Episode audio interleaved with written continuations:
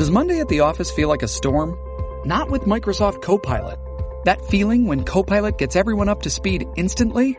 It's sunny again. When Copilot simplifies complex data so your teams can act, that sun's shining on a beach. And when Copilot uncovers hidden insights, you're on that beach with your people and you find buried treasure. That's Microsoft Copilot. Learn more at Microsoft.com slash AI for all.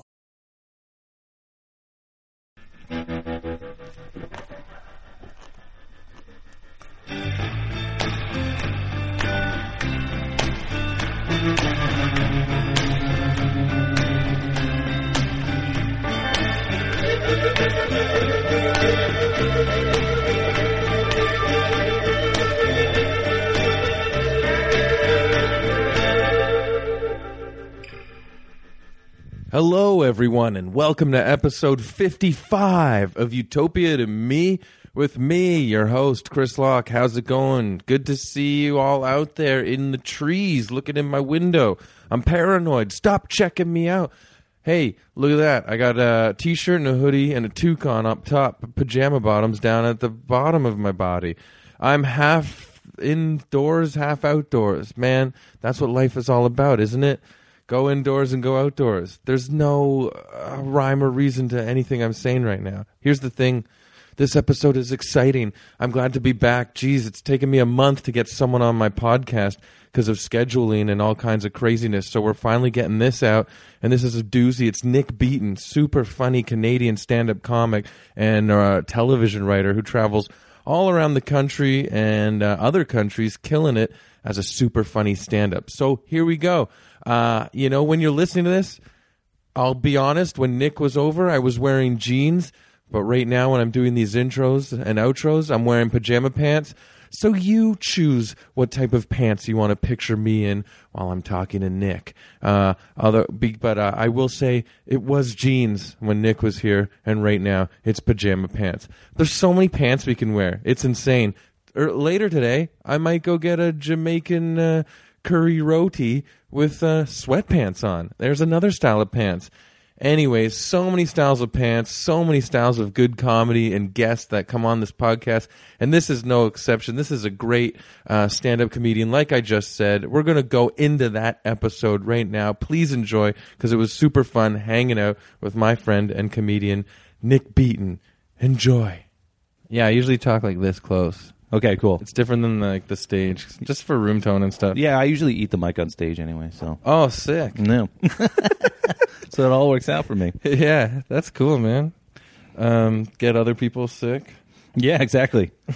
I actually now with a beard, have you ever noticed like when your beard snags in like one of those, when it's just a wired mic top, like, uh, like yeah. the, the metal or whatever? Like I always get like a loose hair stuck in there and pull it out and just like, I think that's the best acting I've ever done on stage is to like act like it didn't happen. Because that's what I want to do every time it happens. I'm like, fuck. You got to go like, oh, did they notice? And then just keep going.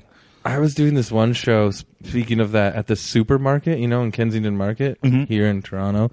And uh, I was wearing these, like, hiking boots, like these uh, Timberland hiking boots. And I was telling a joke and sort of leaning on the corner of my foot. But because the sole is so big, the corner snapped down. And I basically just really wrenched my ankle. Like, you know, like yeah, yeah.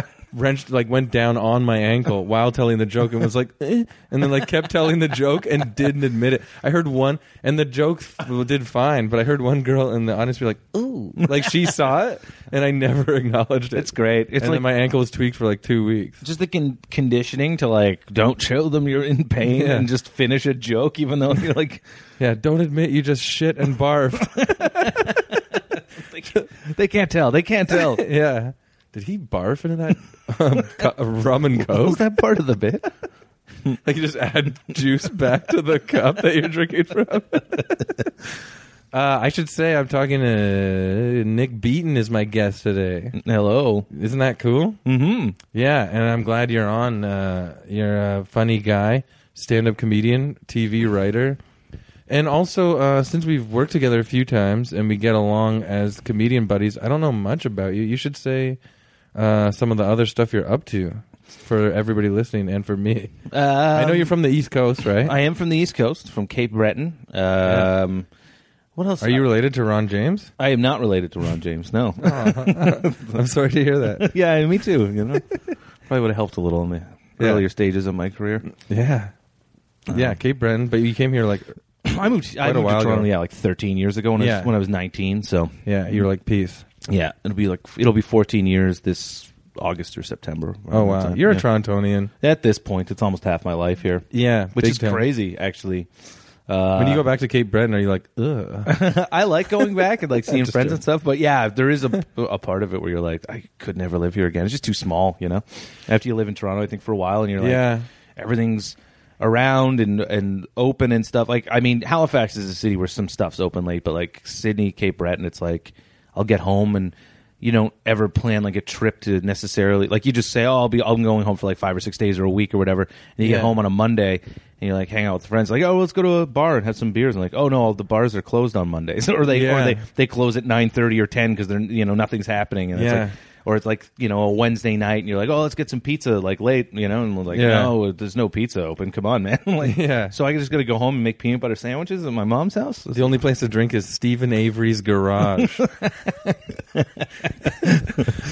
You've seen that, obviously. That's, it's still on my mind. I shouldn't, I'm referencing it almost in February now, but yeah. Yeah, man, I've been, uh, still on I my watched mind.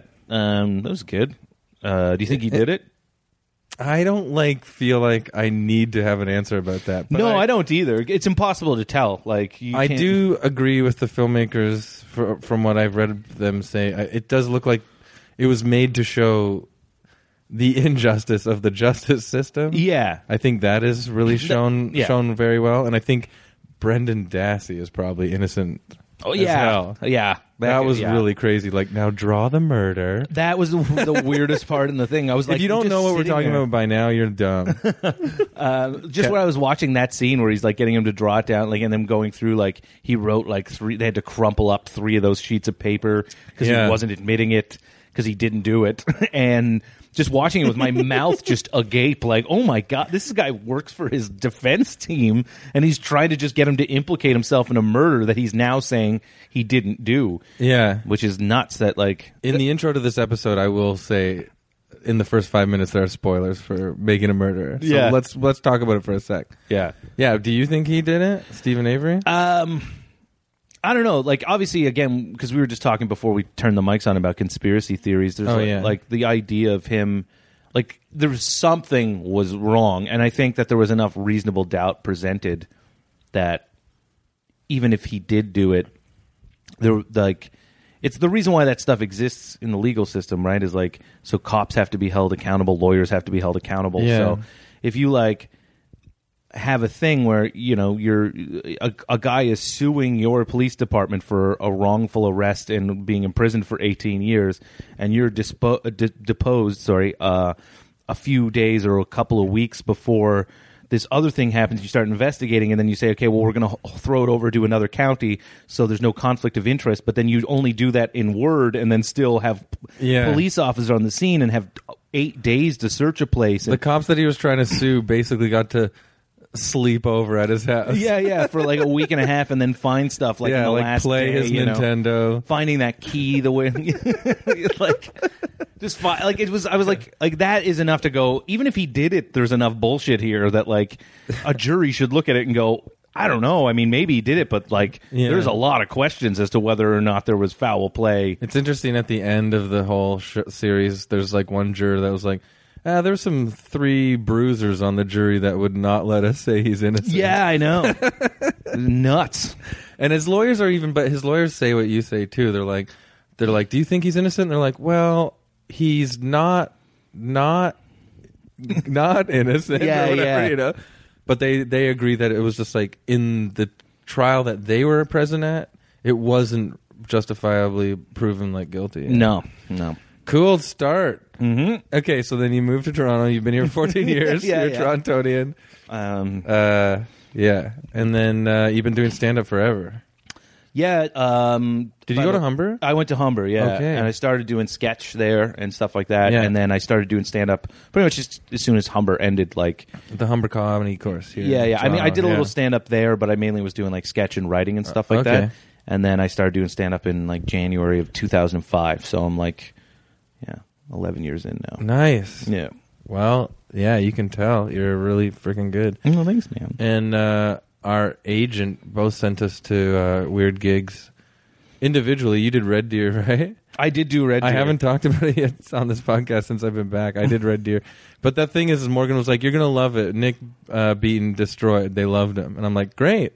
And uh, I had a Saturday night there that was like one of my worst shows in years, and was I, like, "Why do I do this?" I could see, like, because I like the I like the gig, I like the venue. They were all all pretty cool, but both yeah. of my shows were pretty.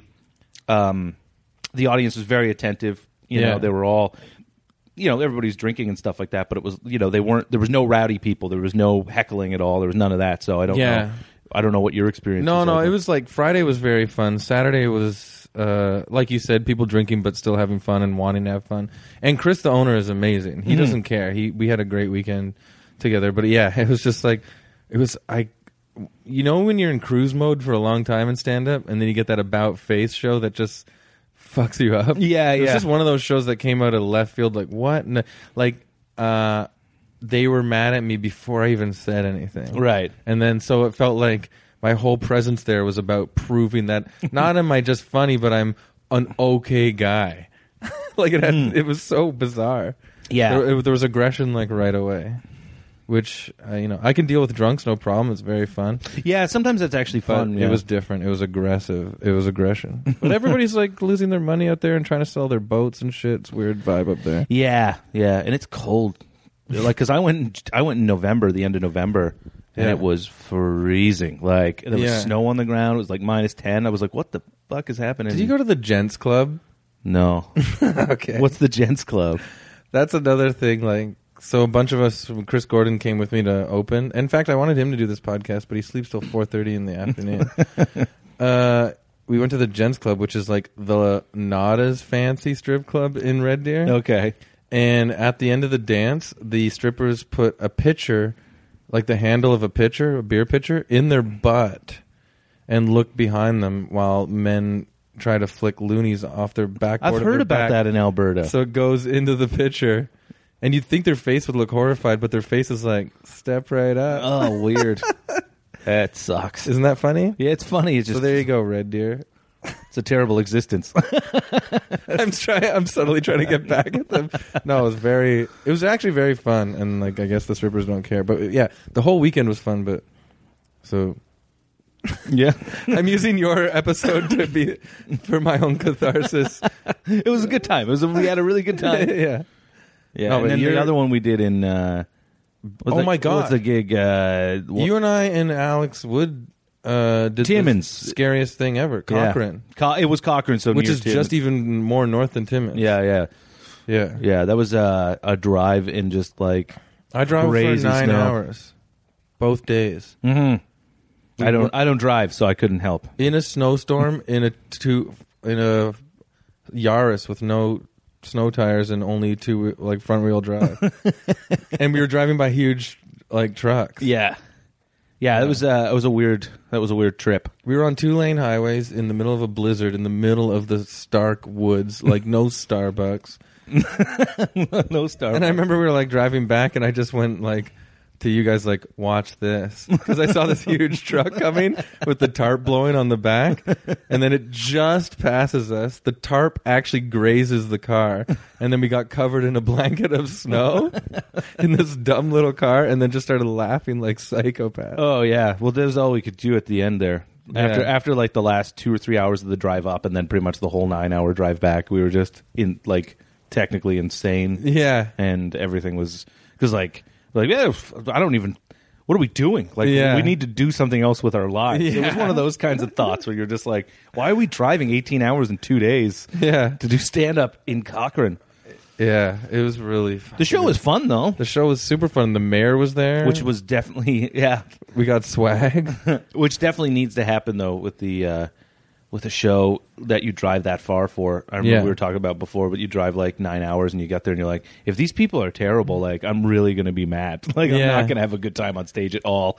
If they're shitty people or they heckle, like which is, uh, I think, part of the thing that people don't understand about heckling. It's not just about like, oh, yeah, you're having a fun night and you think you're helping the show. Sometimes you're actually destroying the last nine hours of someone's life yeah. to, like, get there and do something. And you're like, please, yeah. just shut up and have a good time. It's not about you, you slug. Well, I just want to say on the last, like, all these road uh, talk, yeah, when we did show up there, too, the guy that booked the show goes, why didn't you guys fly? I offered to fly you up, but the girl never got back. Remember that? And we yeah, like, yeah. Ugh. Did the cartoon, like, toot, like steam coming out our ears? Yeah. I was I was like, what the fuck? That yeah. is not okay information to give me. Like, just don't even tell me. Just, you know, like. Yeah. But I think, and I was like, I'm not drinking right now. I'm doing like sober November or something. And then when we got there, I think we all drank like nine beers and ate three pizzas and yeah. just died. Yes, we did. Yeah. Yes, we So did. You're still like on the road a lot. You did a, like a nooner yesterday? Yeah, I did a nooner at Fanshawe. Yeah, I, I, I'm actually, the January's been kind of slow. It's starting to pick up now, though, and I have some gigs coming up, so. Yeah. December was crazy for the holidays? December, I had a decent amount of shit going on, yeah. I did sweet. Massey Hall for oh, sweet. Uh, How was that? New Year's Eve. That was great. That was really fun. Like, it's just one of those things, uh, you know, can't, yeah, it's it's just as good, good as you think it's going to be. Like, you're like, walk out on that stage and you're like, yeah, this is a theater for like twenty-eight hundred people. And yeah. they're all here to laugh. And it was, it was great. That's amazing. Yeah. Felt yeah, really congratulations. Good. Congratulations. I've never done it. Yeah. Don't it was, worry about it, but just saying. yeah. Yeah. yeah. It's just one of those, it's one of those things I was like, I hope I get to do that at some point in time. And then, yeah, mm-hmm. Breslin asked me and I was like, sweet. That's very nice. Yeah. yeah it takes a, a long time to get it sometimes. Yeah. Well, and he wants eventually everybody to do it, right? Like, that's yeah. the thing he wants to have happen. But, you know, it's just, you know, you can only put on about ten comics a year, maybe not even. It's I think it's like, you know, it's like eight eight comics or yeah. something. So that's great. And then uh you were writing for um what's it called? Spun Out. Spun Out. Um and then have you moved on to another show yet, or is it just the? No, I haven't done been doing much writing over the last year. I've done like I've done like little things here and there, and I've submitted a couple things, but no actual no actual jobs in writing yet. And I'd like mm. to I'd like to do more writing, but I, I honestly like when I was writing, I wanted to be doing stand up, and when I'm doing stand up, it'd be nice to have like a writing gig. But it's yeah, I really like doing stand up, and the thing about writing in a room, which is it's great because it pays money, it's a great experience, it's works different muscles, but it's like I just sometimes you're just writing for other people, and you're like I just want to. Be the guy, you know. I want to be the yeah. guy who's telling the jokes and stuff like that. Yeah, and Spun Out had a, an amazing uh, writing room. Mm-hmm. Yeah, yeah, it was a lot of funny comics. People. That's always good. You get uh, re-inspired, like working, like bouncing off other people. Yeah. Um, okay, good. That's a lot of cool stuff. And uh, so, yeah. Anything else you need to promote before we get going? Like no, that's coming up? Don't think so. I have a C D that I recorded, and I call it a, just an album. I recorded an album, mm-hmm. uh, but I haven't actually put it out on iTunes yet or anything, so I'm going to do that. When does soon. It come out? Uh, I don't know, man. I just did the C D Baby thing the other day. I'm always terrible with this type of administrative stuff. I, you know, yeah. so I gotta. I, I did the C D Baby thing, and then I'll make sure I get it on iTunes, and then you know. So we'll like like look for it in the next like couple weeks, I'd say. Like I honestly don't have a date. I don't know. That's the I'm, best. The only reason why I recorded it was to put it on X M and do that whole sound exchange thing, right? Like I don't. Pretty good. Uh, yeah, which is great. And I don't. Yeah. And now I'm like, well, you should probably still put it out as like an album. Yeah. You know. So I'll do yeah, that. Yeah, I know a lot of Canadians are doing that now, obviously, because uh, Canada Laughs is so damn good and.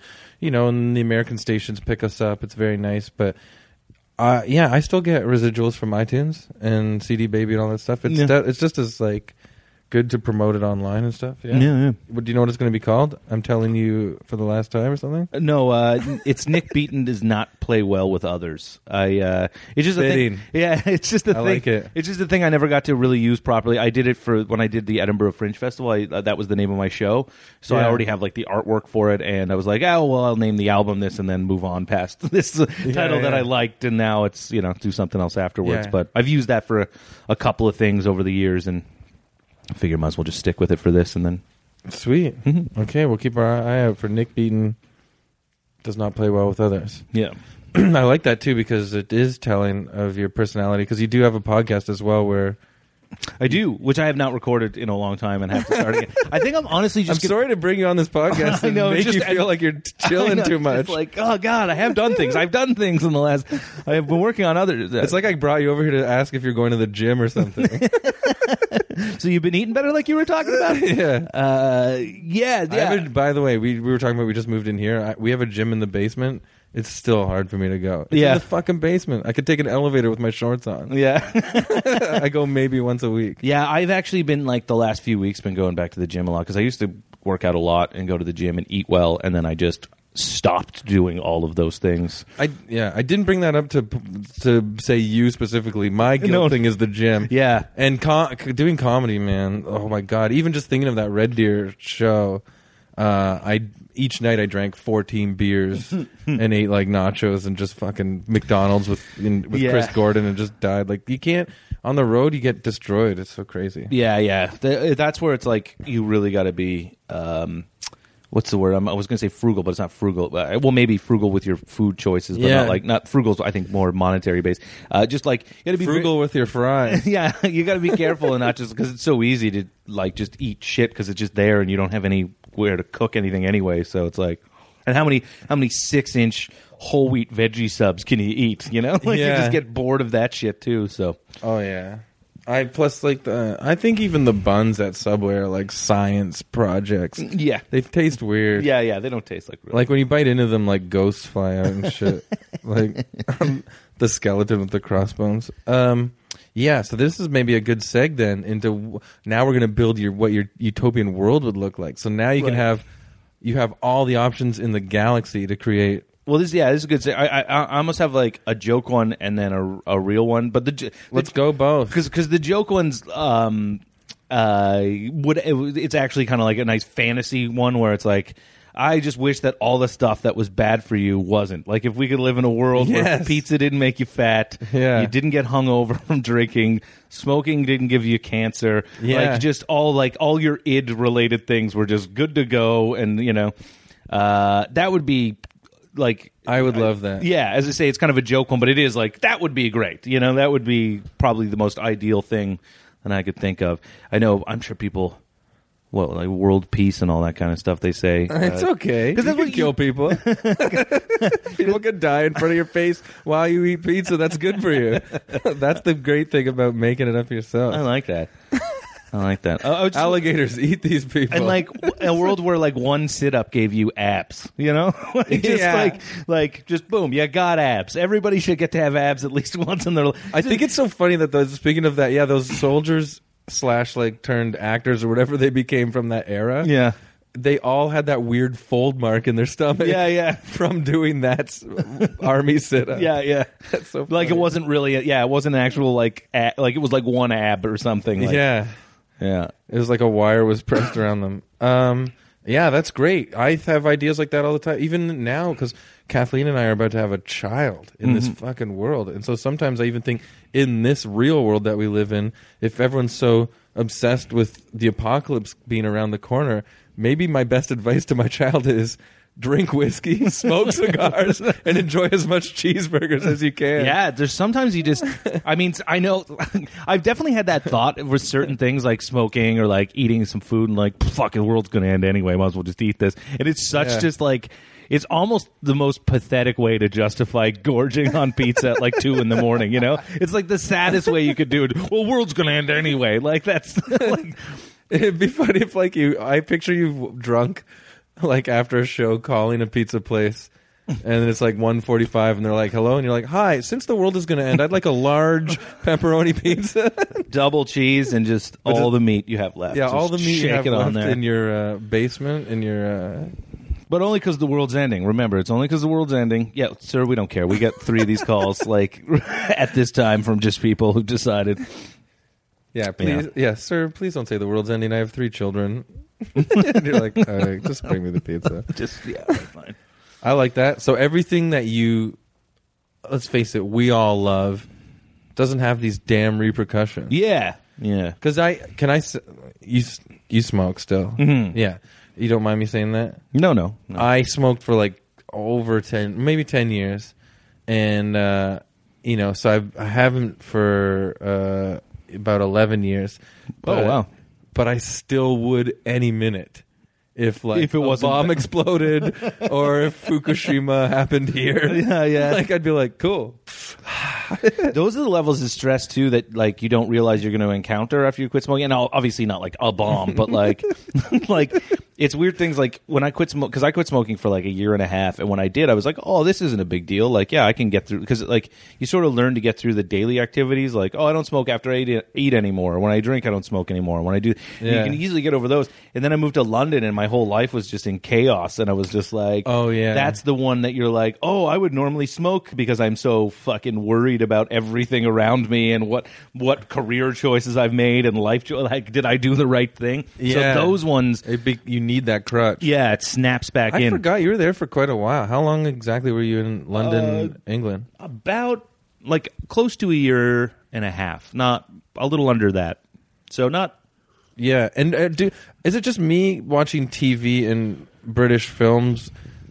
Do they do more people smoke there anyways? Like it yeah. seems smoky there. Yeah, yeah, smoking in smoking in Europe like, in general, and most drinking of, to the max until midnight and then puking. Yeah, yeah, exactly. Yeah, most other parts of the world, I think smoking is is still more socially acceptable. It's like yeah. it's it's not a good thing. I think we it's probably better that it isn't here, because you know what? One of the, remember yeah. when. Um, They, they in in Canada they started putting cigarettes behind like in stores behind those big metal slide down things or whatever, yeah. and everybody's like, that's so stupid. Like, what does that actually do? Who cares? Yeah. Well, I was like, you know, two years or three years before I, that happened before I moved to London, so I was not not used to seeing cigarettes at all in stores, and then I moved to London.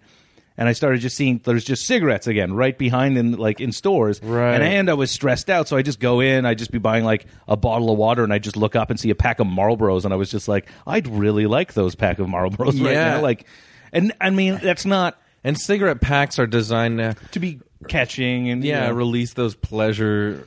Yeah, because I think they should do that with chips. yeah, hide the chips. Put I'd a blanket over your chips. chips. Oh man, yeah. If yeah. they hid chips, I'd be it's so sailing. It's so funny though, because like, I think the uh, like ultimate goal anybody wants to get to is to have enough self control that they can see chips and not have to smash them into their face. Yeah. But it is true. That's like I think like people talk about it, like the people who are like the most against like. Like certain things probably have like a problem with it. Like people were like, I don't like gay people, probably gay. People were like, we need to get rid of internet porn, or like, I watch too much internet porn. yeah, yeah, just you know? Say the real thing. yeah, yeah. I just make it illegal so I don't have to do it. like, yeah. But, well, it is like that weird fundamentalist uh, Christian person that's always like, oh, I had a relapse again where I was gay for a weekend. I need yeah. to go back to... Yeah, I prayed it out though. Don't worry, I'm good now. Yeah, it's always some like Republican, anti-gay, hyper-religious person who was caught with like a male prostitute in like you know some weird seedy it motel. Happens. I mean, I don't know if it's a a bias towards news reporting, but the, how many Republicans and how many uh, Catholic priests like yeah. are, are uh, just going bonkers? Well, I think it's yeah, like, the, and the Catholic priest thing is just built up like. Insanely built up sexual tension of being supposedly being celibate. Like they probably haven't yeah. been celibate in the full way their most of their lives, but like yeah. trying to do it and then feeling guilty about having thoughts and urges and just like I don't know. I think David Cross summed it up the best on the, his first album, "Shut Up You Fucking Baby" or whatever. I don't. Do you th- remember that? I don't know if I heard that. Oh man, I'll play it for you later. You guys at home, pause this and go listen to. That part where he basically describes... Anyways, I don't even want to say it. I'll play it for you. All right, cool. Yeah, yeah, I guess it's uh, crazy. But yeah, it is seems like repressed people are the ones that have the biggest issue with other people. It always is, seems so blatantly obvious that they're projecting outwards their own insecurities onto other people. Yeah. I yeah. think like uh, people need to be teach or taught from scratch as children to accept who they are, good and bad, within themselves first, and then... I'm like bur- barfing while I talk, you know. Except that this you're a gross, unsettling swamp creature. I, I transform into a priest and just start raping you. Oh my god! But yeah, like you know, I, there's something about maybe it's easy to say in our uh, pretty chill culture, you know, to say that. But I do think it's like if there were more steps to teaching people acceptance, and I think I think our society is moving towards. Yeah, I think at so. a younger age than uh, then you have no problem with other people being who they are either. Yeah, yeah. I, I, I don't know. The whole thing always sort of baffled me. Um, Is this part of the serious side of your utopia? I, I know we got digressed. Oh, no. I have like another, just another opinion on the idea of, of utopia. Uh, yeah, let's do it. Yeah, just... I, mean, I think we agree on that whole repressed person thing. Yeah, yeah. I, I just think that like the uh, the idea of utopia uh, doesn't work ever. I remember hearing about utopia when I was a kid, and like what a utopia was, and just this paradise of everything's perfect and everything, everybody has everything they want. Yeah. And I just don't. I remember thinking then that that's just not possible, and you know my opinion on it developed over time, just being like, I don't think people want that. I don't think it's within our nature to want everything to be good all the time. Yeah. There's a certain amount of stress and fear and negative emotions, well, well, which we call negative emotions like sadness or uh, uh, you know, depression or anger or whatever, all the ones that you would label as being negative that are actually positive for so many things. Like, I don't know if you ever saw this movie. I'm going to quote a, a Pixar movie right now, but the uh, it was called... Um, Oh man, I forget actually what it was called, but it was the one where the it was like the little girl who had her all her emotions in her brain. It's in like her in up for an Oscar, I think. Yeah, Inside yeah. Out or Upside yeah, that's Inside think, My Damn Head. Inside My Damn Head. So I watched it with my girlfriend like a little while ago, yeah. and it honestly was the best explanation of emotions, how we feel yeah. them, and what they're all good for. Like, so the character's sadness or whatever. She like they're always like, oh, she's a downer. Whoa, nobody likes her. But then you realize that by her being sad at one point in time, it caused people to help her, which made her happy and good. Yeah. And learned a valuable thing. So that's what I mean. Like the negative emotions that we. I can't believe I just quoted Pixar, but uh, no. But I thought that was, speaking of religions earlier, I thought that was like a really clever explanation to young children to show them growing up a non-mythological religious way of thinking about how your emotions work with inside you. Yeah, yeah. I th- it's a really, it's so a really instead cool of idea. Thinking like God's making me act funny. Yeah, yeah. And then just being like, okay, you yeah, know, like yeah. I thought that was really great. But I, I th- so I, the negative and the ancient Greek uh, original meaning of the word utopia is, I think, no place. Like, I think they know it's inherently... Oh, okay. Uh, yeah, Never, it's contradictory. Like, it's and, yeah. impossible. Well, because, okay, look at... Because if everything's perfect, you don't know... If, do you know if it's perfect? Look at, like, what a... Uh, like, a, a today, what could be almost considered utopia is the Western world, especially if you look at, like, the upper, you know, couple of percent of people. They have all the money. Their parents had all the money. Their grandparents had all the money. They have power. They have opportunity. And they end up being pill-popping weirdos. They like, have affluenza. Yeah, yeah, yeah, exactly. They're given everything. Yeah. I mean, utopia obviously isn't just about money, but really money buys a certain level of happiness. It gives you certain opportunities. You can go to the best school. You can get a job guaranteed. You can just buy whatever you want whenever you want it. And those yeah. people end up having the weirdest, most fucked up problems, you know? Yeah. Because like once you get to a certain point after, okay, I'm, I don't need to just buy food and clothing anymore and have a place to live. Now I can start addressing my wants instead of just my needs. The more you get your... the more opportunity you have to take care of more needs and more wants and whatever, then you just become weird. Yeah. So I think that's what you... I think utopia would just be a bunch of people sitting around having whatever they wanted, eating pizza, and not getting fat, smoking cigarettes, not getting cancer, just having anything they wanted whenever they wanted it. Everybody was always happy, and then we we just find a way to fuck that up. There would every like I just don't think we'd ever be able to do it. Yeah, I like you're the. I think you might be the first guest that's come on and been like, Uh, we just can't have a utopia, all right? End your podcast already. The idea can't work. Yeah. I know, well, uh, other past guests have gone down that path to a degree, and it does get to the point where it's like, well, now if I'm taking this part out of people's uh, character, like, you know, uh, being judgmental or being... self-aware that uh, everything is too perfect and uh, you know whatever and and then they get like anxious or like you know feeling that void still. I don't know. Yeah, it gets complicated. But yeah. uh so I like the pizza one. Yeah, yeah. Yeah, I, I think in order to like do it, you'd have to. Yeah, what you'd ultimately have to do is say, okay, everything you want, you'll be able to have whenever you want it. Everybody yeah. will be able to do that. Everybody will be happy. No one will feel sadness. No one will be physically hurt or abused or anything. That's the world we're going to live in. There'll be no wars. But now we're just going to take away this part of your brain that makes you overthink anything. And all you're just going to do is get on your four-wheeler with your six-pack of Budweiser and then drive to the orgy, you know? Like that. And you're not going to be, like, thinking about anything other than that. You're going to be able yeah. to... Because, like... But if that is the utopian world, everybody's got a four-wheeler, Bud, and they're boinking. Who is watching to judge that? Maybe it's o- that's okay. No, that would be fine. And yeah. I think you're the perfect utopian world for anybody would be there. Like my utopian world would not necessarily jive with somebody else's totally, but I think yeah. in a perfect utopia, everybody gets. It's like what the description of heaven is, right? You yeah. get to go there, and whatever you like the best happens yeah. for you all the time, and like you know, that's sort of the world that you live in, and that that would be fine, I guess. Uh, it probably, I don't know, but it just seems like.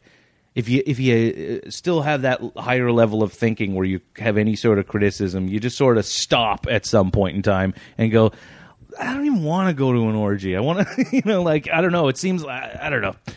I'm trying to trying to formulate it into to words properly. I just, it's... It's hard. Yeah, it's it's it is hard because I, I this guess... This is a deceptively deep podcast. Uh, ultimately, ultimately, what, whatever would happen is if you were like bored of something, then you would just do something else that you wanted to do. And you yeah. would always just be going from what you wanted to do to what you wanted to do. And uh, I almost find, in a way... There's a part of me that feels like you're a person that needs to punish yourself a bit. yeah, I, well, I do s- self-flagellate, or is that what the when the, the, the yeah. yeah the flogging? I do that whenever every day. Whenever you get a dirty thought, yeah, anytime I get an erection, I just hit myself with a knotted rope. Yeah, out demon, yelling at your own dick.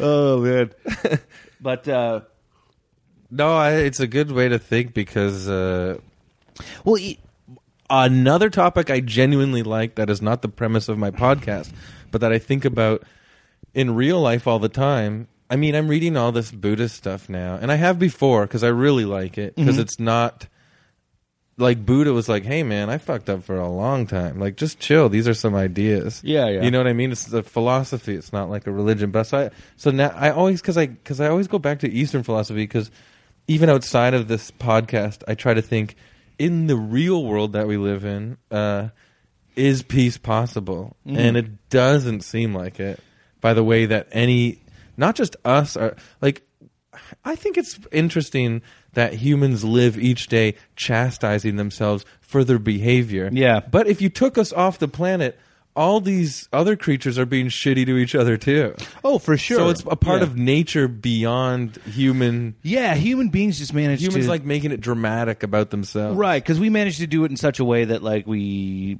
you know, live for this long period of time. We build structures. We take over ecosystems and environments that aren't ours. But yeah, if we weren't here, there would still be like lions chasing down the sickest, most wounded... You know, yeah. gazelle in Africa. And oh, I was picturing e- a butterfly. Yeah. Imagine you saw a lion just chasing rip a, a butterfly, butterfly to shreds. Okay, but yeah, yeah. Yeah, yeah. The hunting know, would still be yeah, happening. And they'd be eating, eating the, the, the cubs of another male who came into their pride and, you know, had sex with the lioness. And then had, she had this, he'd eat those to prove his male dom. Like, yeah. nature is way more cruel, but it's not cruel because yeah. it's nature. There's no, when when people do things, it's looked at as being cruel, and there's some aspect it's it's greed, but you know when people uh, are part of like an oil company and try to convince people no no we still need oil and we'll drill here and we'll do this, it's really bad for the world, but they do it because it's going to give them even more money. It's greed, which could be construed as being evil, but it's just it you know in some ways it's very natural for any living organism to want as much as they possibly can, and normally there's checks and balances. Like in nature, there's more checks and balances than with mankind because, or mm-hmm. personkind, humankind. Sorry, I had to slip uh, yeah. a million emails. I'll kill uh, you. Yeah. But we, we're... That was a woman saying that. Yes. Yeah. That voice I did. I'll kill you. I'll fucking kill you. But yeah, there's more. There's not as many checks and balances because we, you know... supposed to have a government that regulates things, but they don't, and you know nobody you know there's no and and even like the super rich fat cat greedy guy that's uh, uh making up junk science and lies to justify drilling oil, in his mind he's justifying that he's getting as much money and land and wealth as possible for his family, and for he's still it's still a, like he still justifies in his mind that it's for the good of like something. The dominant lion would eat those cubs to justify like this is for my family and my dominance. Yeah, yeah. It's like this weird human version of that. Yeah. So it's it's weird. So I think like I brought that up because what you're saying about utopian world, a perfect world for human beings is impossible. It's like right on tune with what I've been thinking about our actual world recently. Yeah. You know, with like ISIS, you try to be like, can we deal with that in a nice way? Well, people are so divisive like, now too. Nobody, nobody like communicates. Like you look at like the elections coming up in the States, and you look at like how Donald Trump is, and look at how Ted Cruz is, and even look at like, I mean, e- even like Bernie Sanders and Hillary Clinton. They're not they're not Republican ass assholes about it. Like, but they're they're still like citing each other. Like Hillary can't do this, and look what yeah. she did, and everything's so divisive. And it's like you're you're part of the same party. Like, yeah. uh, I just and I find that, that that that's in communication now too, and it's on social media. It's just the way people exchange ideas now. Like you would never see J- John F. Kennedy.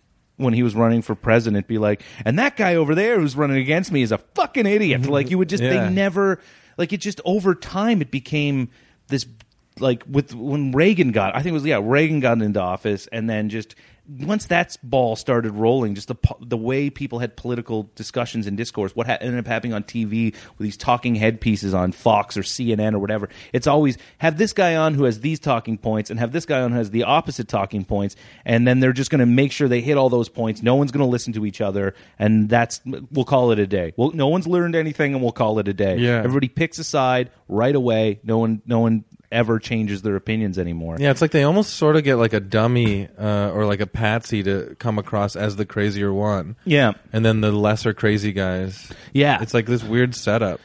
And like, yeah, and it's it's just even like on social media when people tweet or make these social, like, like the after the Paris attacks and people were talking about like Syrian refugees, and they were like, anybody who thinks it's not a good idea to let Syrian refugees in here, you are not even part of the discussion. You're so stupid. Like people just throwing down that. It's like, yeah. No, there are people who probably are a little skeptical of the idea, and you right. need those people. You need people to be a little skeptical of the idea. The ones who are super skeptical and ignorant and dumb, who are just like, I don't want any of these goddamn Muslims in my country, fuck off. You know, yeah. those are people that are like, okay, you're way too extreme, you're not making any points. But yeah. people who are like, no, we need to talk about it, we need to find a vetting system, we need to do certain things. Right. Like, you're, you can't just write everybody off because they don't have the same bleeding heart principles as you, or the same heart hard-nosed conservative principles. And the thing is, is they might in a second, but y- yeah, you're, you're wanting them to be on board immediately. Yeah. Instead of like being uh, objective for like two days. Have a half an hour, forty-five minute long. Yeah. Have a forty-five yeah. minute long conversation with them, and yeah. maybe you'll make enough good points. But the problem is, you probably don't have any of your own. Yeah. You just want to do what you think is right, and you don't necessarily know if it's right. You just feel like it makes you feel good. I you think know? You're right that it's a huge symptom of the internet, especially obviously Facebook and Twitter and stuff like that. Because it's uh, it is like um, it's like um, yeah, Facebook for most people are nine to five workers, and Facebook and Twitter to them is like recess. Like when we were kids, yeah. And when yeah. you're on recess, you wanted to be on like the best soccer team or whatever the team was, and if you know, and then you just wanted to fucking destroy the other team. It's still that shit. Yeah, you know, it's like let me take a break from my boring, boring wor- life and just yell at people that are on the shittier team. It's like this weird, like, yeah, it's all ego-driven, it's self-centered, and it's probably, I, I hate to say this, but for a lot of the people that are, and I'm glad with what Canada's uh, doing with the Syrian refugees. I'm on board with oh, that. Oh, for sure. Of yeah. course. But objectively, I am saying that a lot of the immediate bleeding heart people that you were referring to um, probably don't even, like, really... still think about it. It was just a hot topic for them to yell at people about yeah, yeah. a month ago. They don't realize that it's still actually happening now, and like yeah. bringing more people in and, and finding places to... Obviously, Canada or landmass and stuff, we have a lot of places to put people. We do have a lot of resources, so that's yeah. fine. But like there are... there are aspects of it that, that you need to take into consideration, like... You know, it, it, the money that it costs, and, and the, the, the fact that there is an element of danger that, like, when you're just bringing in and you claim to say well, you're going to take in fifty thousand or one hundred thousand people or whatever, that that's a large group of people. Like, it's hard to conceptualize what one hundred thousand people are, but you that's one hundred thousand people with their own stories, their own things, and you need to know which one is which. And the fact that like somebody could sneak through using that system to do something is not far-fetched. And it's it doesn't mean that you halt the whole process like someone like Donald Trump calls for, but it yeah. also doesn't mean that somebody who says, I'm not sure about this, you go, well, you're an idiot and you're wrong right away. Yeah. Because it's not it's not even kind of out of the realm of possibility. It's it's right within the wheelhouse of what yeah. could happen in that situation. Yeah, there is literally uh, ISIS in Syria. Yeah. And they could easily, you know, something like that could happen anyway. But it's I just I don't I really get disappointed with people when I just I think you're like, yeah, you like, oh, sorry. I'll, no, no, I mean, all I'll say is I get really disappointed when I watch someone make like a very, you know, whatever leaning, whether it's left or right, statement that starts out divisive, starts out in a way that's like, and if you don't agree with every single word in, in the order that it's in within yeah. this p- point that I'm trying to make, then you're part of the problem. You're an idiot. You're wrong. You're yeah. a Nazi. Yeah, Or yeah. you're like a Nazi. Yeah, you're like a Nazi. That comes down a lot in uh, political discussions. Because it's people who are removing the gray from the world we live in and just putting it, you're with me or you're against me. Yeah. And it's it's funny because it's I, I do find it's a lot of left-wing liberal people who are really having that. Uh, like uh, right-wing people have always done it.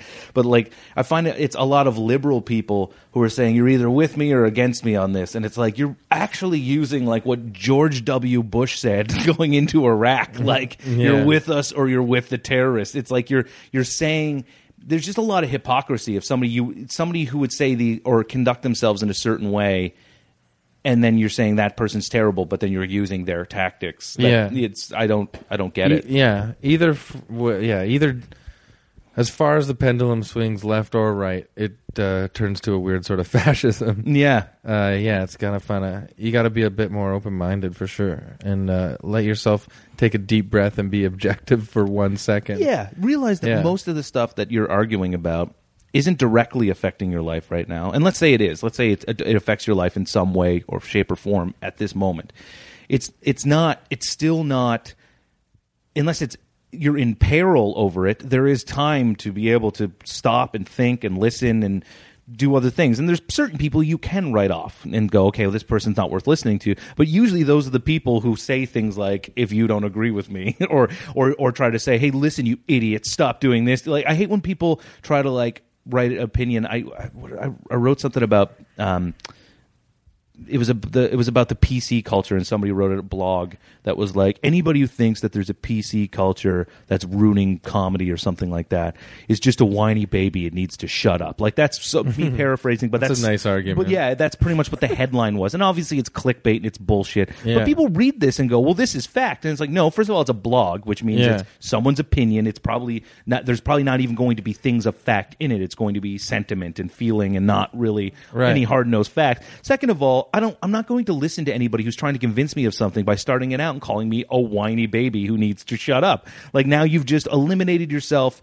from, there's no point in trying to have an intellectual conversation with you. If you were like, hey, here's why I think P C culture isn't ruining comedy, I, I'd read that article and then wouldn't go into it going, fuck this asshole right away, you know? Yeah. Yeah. I don't know. I knew that I'd probably turn this thing about utopia into something like this, but I just, I don't, we're, we're all fucked, man. Let's just get a pizza. Let's order a pizza right now. Yeah. Just call them up. And in the real world, it's not good for you, but who gives a shit? Fuck you. I'm eating it because we're all going to die yeah, yeah. angry at each other. Yeah, just mad. Just yelling. If you don't get that I like this pizza, you're You're what's wrong, man. Maybe you're part I'm of the problem. I'm wrong to generalize sometimes, too, because when I think about this stuff that you're talking about, I do generalize and be like, this is all self-centered and ego-driven, and they're not passionate about the topics, really. It's all about this uh, egotistical void within themselves that they're constantly trying to fill uh, to make themselves feel better than other people, because they hate themselves. They're losers. Yeah. I, but then yeah, I, think, I agree with part of that. But maybe they are politically passionate as well. Right. They're just bad arguers. I don't really look at it that way some, most of the time. I always write it off as like... And I think I think know. there there is part of it where they are egotistical and people who don't really pay enough attention to what's going on, and then something happens and they decide to say... Because it puts them on the moral high ground. It's very easy to say... As a person, we should let all the all the all the refugees in Uh, I think we should do that um, because we have to be caring people, and, and, and you know, maybe in more of an inflammatory way, as you say, accusing people who don't necessarily agree with that opinion. But like to say that, and then you go moral high ground. That's it for today. I'm uh, I'm the person who cares about other people. You're the person who doesn't.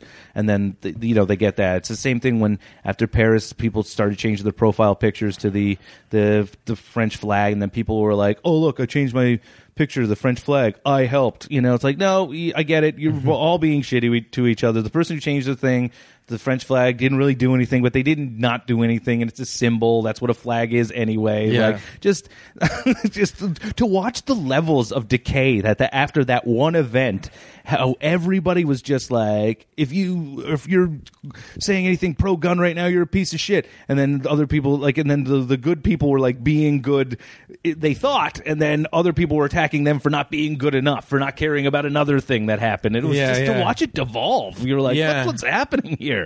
Yeah, it's like if you're sad about the what happened in Paris right now, uh, this happened in uh, yeah, uh, you know, like Kenya, like or whatever, like well, yeah, a million years ago. You're either trying you're to like, damn it. You're either you're either trying to make me feel so bad about something that I just put a gun in my mouth, or you're like, or you're trying to show that you're better. Like, by the way, the world's equally as shitty over here. Actually, it's such a shitty place. Just fucking end it right now. Just stop even trying.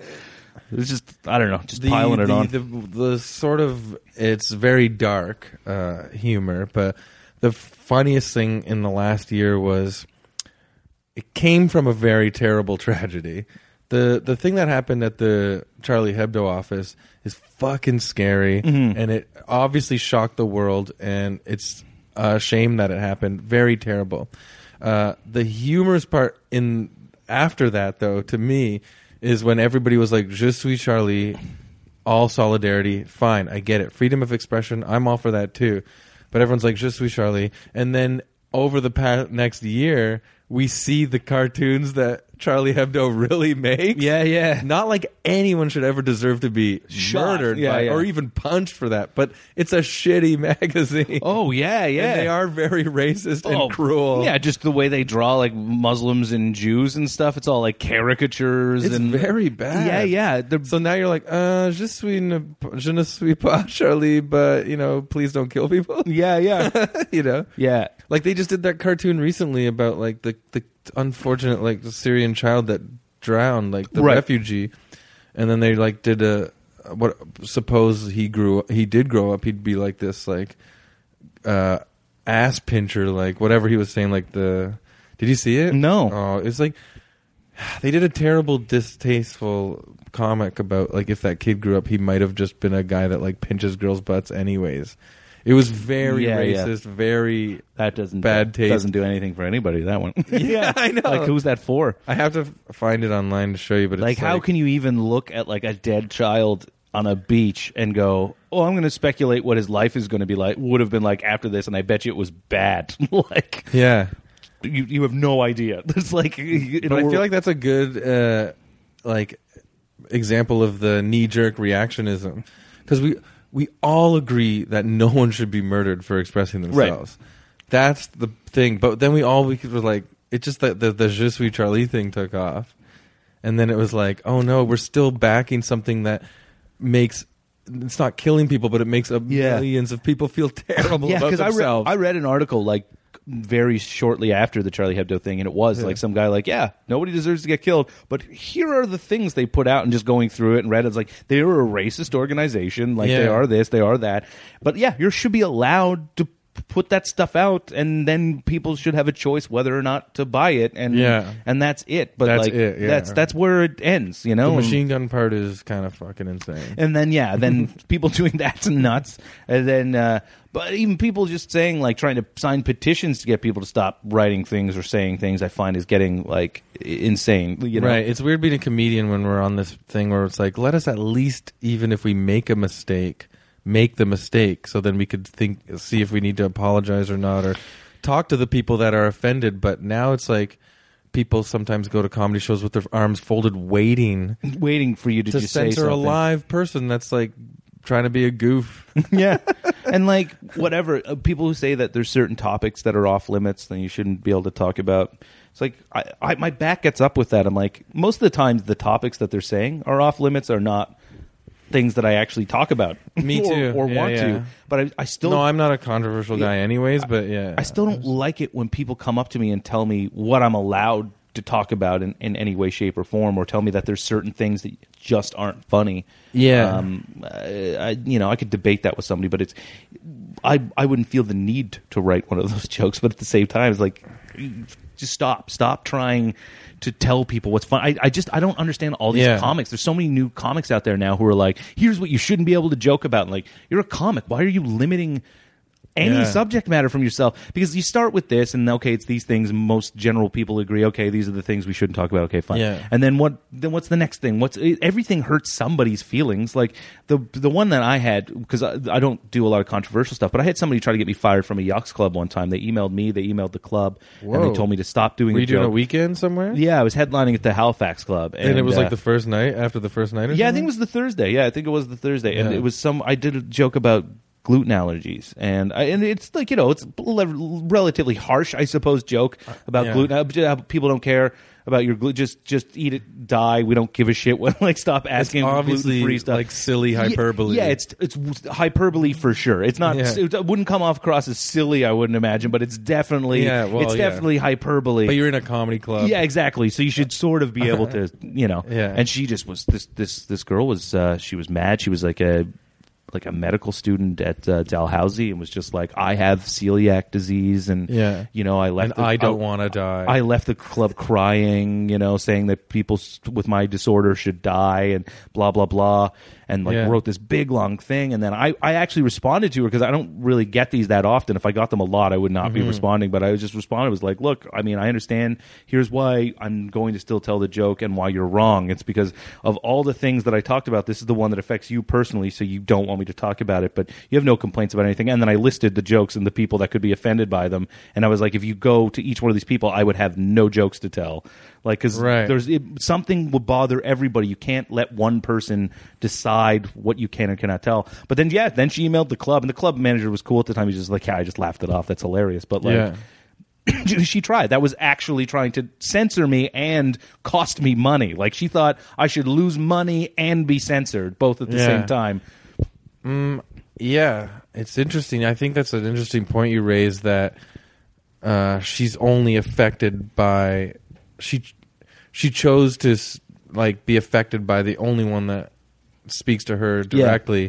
and she was totally fine with all the other stuff that might be judged uh, you know, aggressive by anybody else. Yeah, yeah. So that's a good point about all this uh, whenever, yeah, whenever knee-jerk any, uh, sensitivity stuff. Yeah. Whenever anybody tells me that they're offended by something, I go, okay, that's great. And I'm sure there's probably a portion of people who are offended by it, but there's somebody who is offended by it or doesn't like lots of things.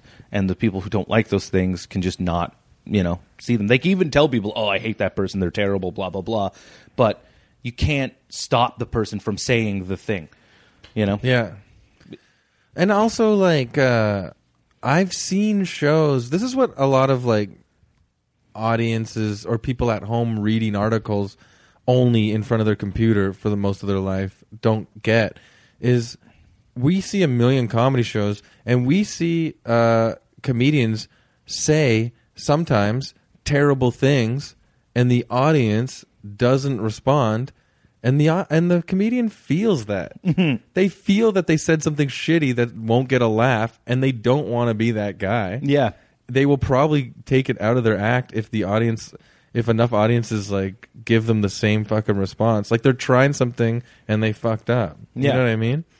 Like, uh, yeah. I saw someone do uh, a joke. Um, anyways. Let's just say there was an accompanying voice impersonation attached to the joke, mm-hmm. and it instantly turned the whole room off, and the person was mad that it didn't work. But in the end of the day, they'll probably get that reaction a few more times and cut it from their act because it's just not funny. That's not what a com- comedian wants to do. Yeah, yeah. Is bomb.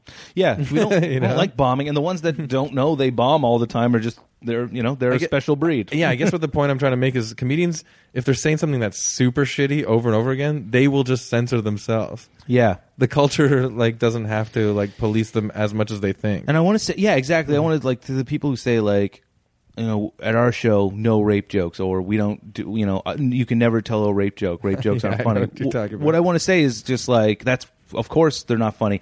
Get out of the open mics. Go somewhere else. Yeah. Because, like, the open mic scene is full of a bunch of young people who don't know what they're doing. They think, like, yeah. shock humor is funny, or they think they can make it funny. For whatever reason, I don't know why I you would did, take on yeah. the topic of rape and try to make it funny. I don't understand that. But I get that some people will do it. But I go to shows where no one tells rape jokes. I haven't seen somebody Me, tell neither. a rape joke in years because I, I got out of the low-level open mic scene. That's I don't, such a good point. I don't watch... I don't watch new comics. I have no interest in it. I go, I show up, I sit out in the main bar area, have a beer or two, do my set, sit out in the main bar area, leave. I have no interest. So I don't see them. And then I also don't go to those shows that often because I'm yeah. just, I've been doing it for long enough. I don't, you know, have to go to some of them. And I go to work yeah. on new stuff and stuff like that sometimes. But yeah, yeah. just, just like get out of that scene for That's a little such while. That's a good point. When I was a kid, yeah, or when I was younger, first getting into it, I did only open mics, and it was a slugfest. Yeah, and everybody was, or not everybody, but there was so much racism, racism, homophobia, sexism. But then I realized I was trying to figure out like why is it so shitty? And like I'm trying to do like something, you know, uh, just be just be funny. Like what is this anger and all this anger? And then I realized the the especially the males, they just moved out of their parents' house for the most part. They're like nineteen they're, or twenty. They still think their mom or dad is a dick. Yeah, yeah. You know what I'm saying? And there's they haven't had a lot of sex yet. Yeah, yeah. So they're just these raging dudes that want to fuck. Yeah. And so everything they say comes across as angry and misogynist. Yeah. But it's just because they're horny fucking uh, nerds. Yeah. Like. Of course, we're all offended by horny nerds. It's a hard phase to go through. We're offended by ourselves when we're going through that phase. That's it's great. Totally true. That's the symptom of the open mics is that, yeah, you're just like, you can't go to... Yeah, it's basically like going to a gym uh, locker room and being like, why does it smell like farts and sweat in here? yeah, yeah. It's like, because you're in a gym locker room. Yeah, yeah. It smells like protein farts and gross balls. yeah. But yeah, that's like, you know, the open mic scene is is like is a good scene in Toronto. There's a lot of good like independent shows and like, you know, month, yeah. monthlies we and should stuff. Say. Yeah, there's tons of good stuff. There's a million good shows. But there's also like this. But if that's the vibe you see, yeah. you're at one of those shows. There's so many shows I would never, you know, I just don't go to. I go to specific ones that I, you know, like or whatever. And as I say, I don't watch the, the comics a lot of the time doing it, you know, because it's. I've seen enough comedy shows. I don't need to see open mic comics yeah. on a Tuesday night. It's not like a good enjoy your journey, have a good time. But I'm not. Yeah. I don't need to watch, sit there and watch it anymore.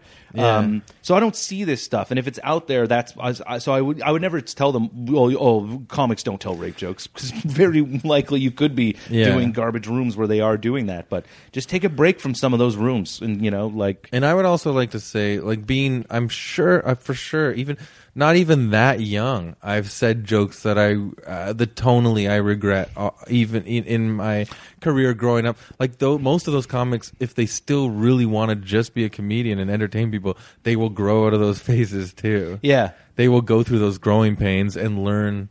Like I said, the audience is always the best judge. Yeah, and also you know? Like when you're young, you do sometimes confuse shocking for funny, getting like yeah. a, a like a whoa or whatever. Sometimes yeah. it's just Ooh. as cathartically appealing, and you feel like you're getting like I'm sure when I started out, I had Holocaust jokes or uh, nine eleven jokes or something that I was yeah. like, hey, this is a clever turn of phrase on this, and it wasn't, and it was, or even if it was kind of, it still wasn't worth. And then you know you weed that stuff out of your.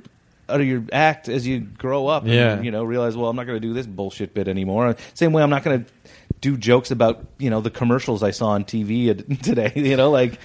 It's an interesting thing about comedy because, yeah, because to a degree, uh, yeah, once you get professional and you go on the road and you tour and you meet these brand new full audiences, it is a way of, like, my stand-up set that I'm going to do right now is my introduction to them this audience to who I am as a person. Yeah. And, and you're also trying to make them laugh nonstop, but you are bringing them into your world. And so if you're just like full of hate and anger yeah. and racist and sexist, homophobic things, like if you have like a conscience, right, you're like, is this how I want to introduce myself to strangers every goddamn night? Yeah, yeah, yeah. You know what I'm saying? Like, is this what I want to be? Yeah, it's like, hey guys, I'm, I'm, I'm hell. Yeah. I'm, I'm a, have fun. I'm terrible. Have fun meeting me. You were about to regret coming to the show in two seconds. Yeah, so I feel like that's a factor too. Yeah. This is all good topics. And uh, basically I think we've discovered, uh, in your opinion, there is no goddamn possibility of utopia no matter what, yeah. So listen up, everybody. yeah. I yeah. feel like it's unspoken, but maybe you're... Uh, I could, if you could have a utopia, you would be eating the pizza, smoking, all that shit's good for you, drinking, uh, and you would have a giant bullhorn that the whole world could hear. Where you could tell them to shut the fuck up every now and then. Yeah, yeah, that, and that's why I like that's why I like stand up. The one thing I was going to compare it to, and I'm sure we got to wrap this up, but there was one thing I was yeah. going to compare it, like utopia. I think like right now I just do stand up comedy, which means my days are mine, and I go out and do work when I want to and stuff like that. Yeah, yeah. And so I almost it's. It's a mild little utopia, but there's so much to beat yourself up about. Like, oh, I'm not doing this, I'm not doing that. But that's yeah. the thing is, like, in a world where I could do whatever I wanted, I'd probably play N H L two thousand sixteen pretty much the whole day and then drink a bunch of beer and then, you know, maybe go tell some jokes and go to sleep. There and that's go. not going to get me very far. Wait, and- would you drink a bunch of beer before you go tell jokes? Uh, maybe during and then after, and maybe sometimes before. Sometimes before, but I don't. Yeah, I try not to do that too. But some some open mics, I'll be like, "Fuck it," you know. That was for my own in- inquiry because yeah. I'm like, yeah, wondering how much I should drink now these days. Well, probably not at all. But I'm not ever going to recommend that because yeah. I, I like drinking. But uh, me too. Now everybody's it's like January, right? So everybody's like not drinking right now in Toronto. If I'm in Toronto for a bit, um. I can do I do a ton of sober shows. Yeah, yeah. But if you go if you spend a weekend at another club and like you're headlining and you need to int- I, I drink I get drunk like at all those shows. yeah, yeah. It's really a weird thing. I, a lot of yeah, like in Toronto it's no problem to just go to a show, maybe have a beer and then leave, you know, yeah, do your that's show. It. And then but yeah, if you're like doing Ottawa on the Thursday, you're like, "Okay, well where, where are we going for beers afterwards?" Cuz you feel like you're it's the weird thing about comedy where you sort of feel like you're almost on a vacation, like you're oh, I'm in a new town, you know. Yeah, let's go to the bars, but it's not- and also you're to in, like I said earlier, to ingratiate yourself to a new audience. You're you're sort of like, are we partying tonight or what? yeah, yeah. And then they're like, yeah, I guess. I mean, it's Thursday. I have work tomorrow, but oh, we're getting drunk. Here's ten rape jokes. Okay, that was good. Did you have fun? Tonight? I had a great time. This is so awesome. Utopia is N H L. What is it? ninety-six two thousand sixteen The new one. Yeah, yeah. Oh, the new one. The new one. Yeah. Oh, you're not one of the old uh, no Super Nintendo guys. So yeah, maybe that two thousand sixteen beers, pizza, cigarettes. Sweet. But I should really stop the cigarettes. But if they weren't bad for you, then I, you know. But I really enjoyed what the conversation became, starting with the utopia. And uh, we talked about a lot of good stuff, so I'm glad you came on. And everybody listening, yeah, check out Nick Beaton Does Not Play Well With Others. Mm-hmm. Coming in a, to in iTunes, a couple weeks or whatever. Whenever, all right? Take yeah. it easy. My website's this this is nick beaton dot com, so that will be, uh, I'll probably put it up there, obviously. Was nick beaton dot com taken? It was. Who the hell? I don't know. I had it at one point in time and never put a website on it, and then that went away, and then somebody else grabbed it. I don't think there's anything there for it. It's just gone. There's a chris locke dot com uh, where if you click on it, it's just a picture of like a cat. I'm like, damn it, man. This is what that. I was actually going to do with my website. yeah, you stole. You still just send people to it because you're like, yeah, that's pretty much what yeah. I was going to do anyway. Yeah. You stole my ideas. Okay. Well, thanks for coming on. That was fun. Thanks, buddy. It was great. All right, cool.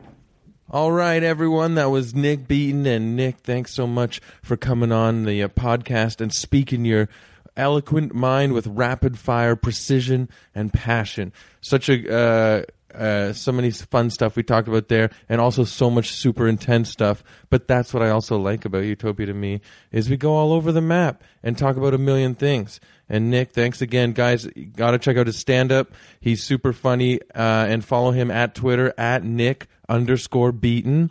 Follow him to check out other upcoming shows. And like he said, look out for his album that's coming out in the next few weeks.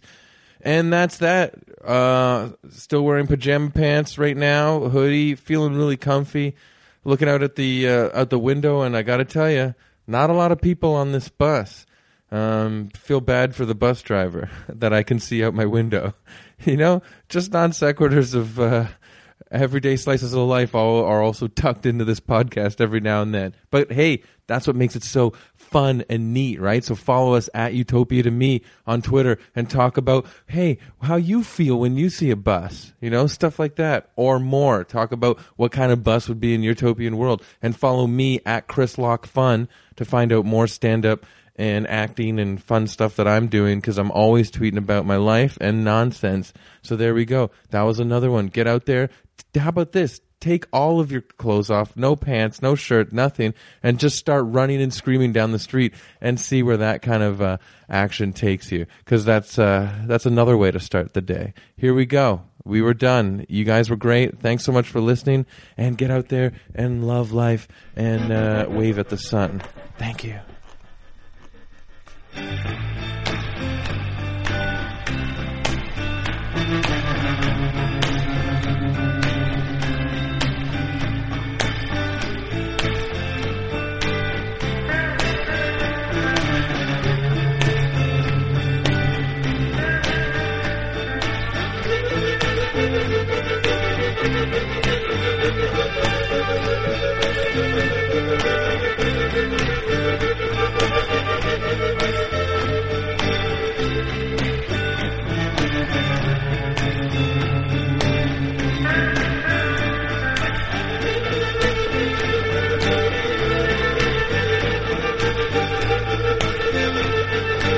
be right back.